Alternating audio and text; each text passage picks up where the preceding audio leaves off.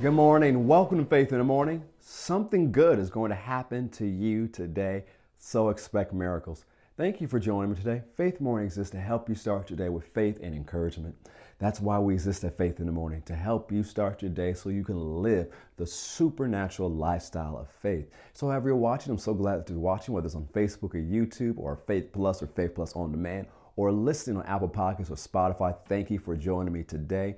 You know, we're you know this is Thanksgiving week here in the states, and so we're sharing things along that line. But before we get into that and pick up where we left off yesterday, I want to read to you from my new devotional, Jesus, Son of Rahab, that officially releases later this week. But you can pre-order your copy right now. You'll see the link in our social media notes as well, as the podcast notes at fccga.com/store. You'll see two different options where you can order the physical devotional or you can get the special devotional bundle that comes with a devotional and a journal. And so, this Jesus, son of Rahab, is a restorative journey for the canceled and disqualified.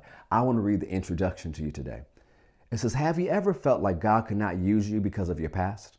Perhaps you believe your past has disqualified you, or maybe you wonder whether God has a plan for your life. Or if He did have a plan, you believe He destroyed your opportunity to fulfill it.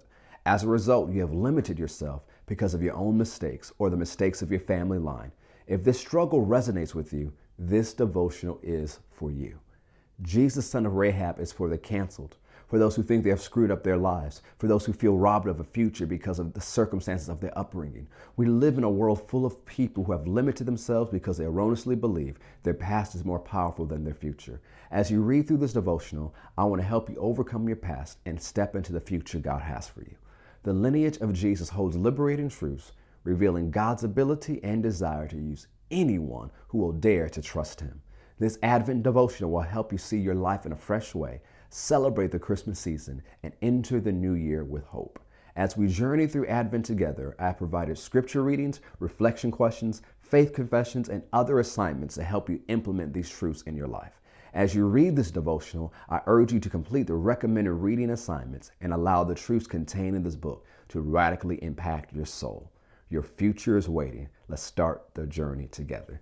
That's just the introduction. And you can pre-order your copy today at fccga.com slash store. You see the links in the show notes as well as in the social media information and is available on the Faith Plus app. So make sure you order your copy today. So go with me once again to Ephesians chapter 5, picking up with verse 15. I'm going to read it again from the New Living Translation. Ephesians chapter 5, verse 15. It says, So be careful how you live. Don't live like fools, but like those who are wise. Make the most of every opportunity in these evil days. Don't act thoughtlessly, but understand what the Lord wants you to do. Don't be drunk with wine because that will ruin your life. Instead, be filled with the Holy Spirit singing psalms and hymns and spiritual songs among yourselves, and making music to the Lord in your hearts. And give thanks for everything to God the Father in the name of the Lord Jesus Christ. Now, one of the things that's interesting about this passage is that this shows you a sign of what it is to be filled with the Spirit or to be Spirit filled. It's not a spiritual goosebump. It's not that you just had an encounter or experience. All those are good. I'm not knocking them, making light on. I'm so grateful for experiences with God and encounters with God. They mark us. But what is the sign of being spirit filled? Singing psalms and hymns and spiritual songs among yourselves and making music to the Lord in your heart. So, what's one of these signs?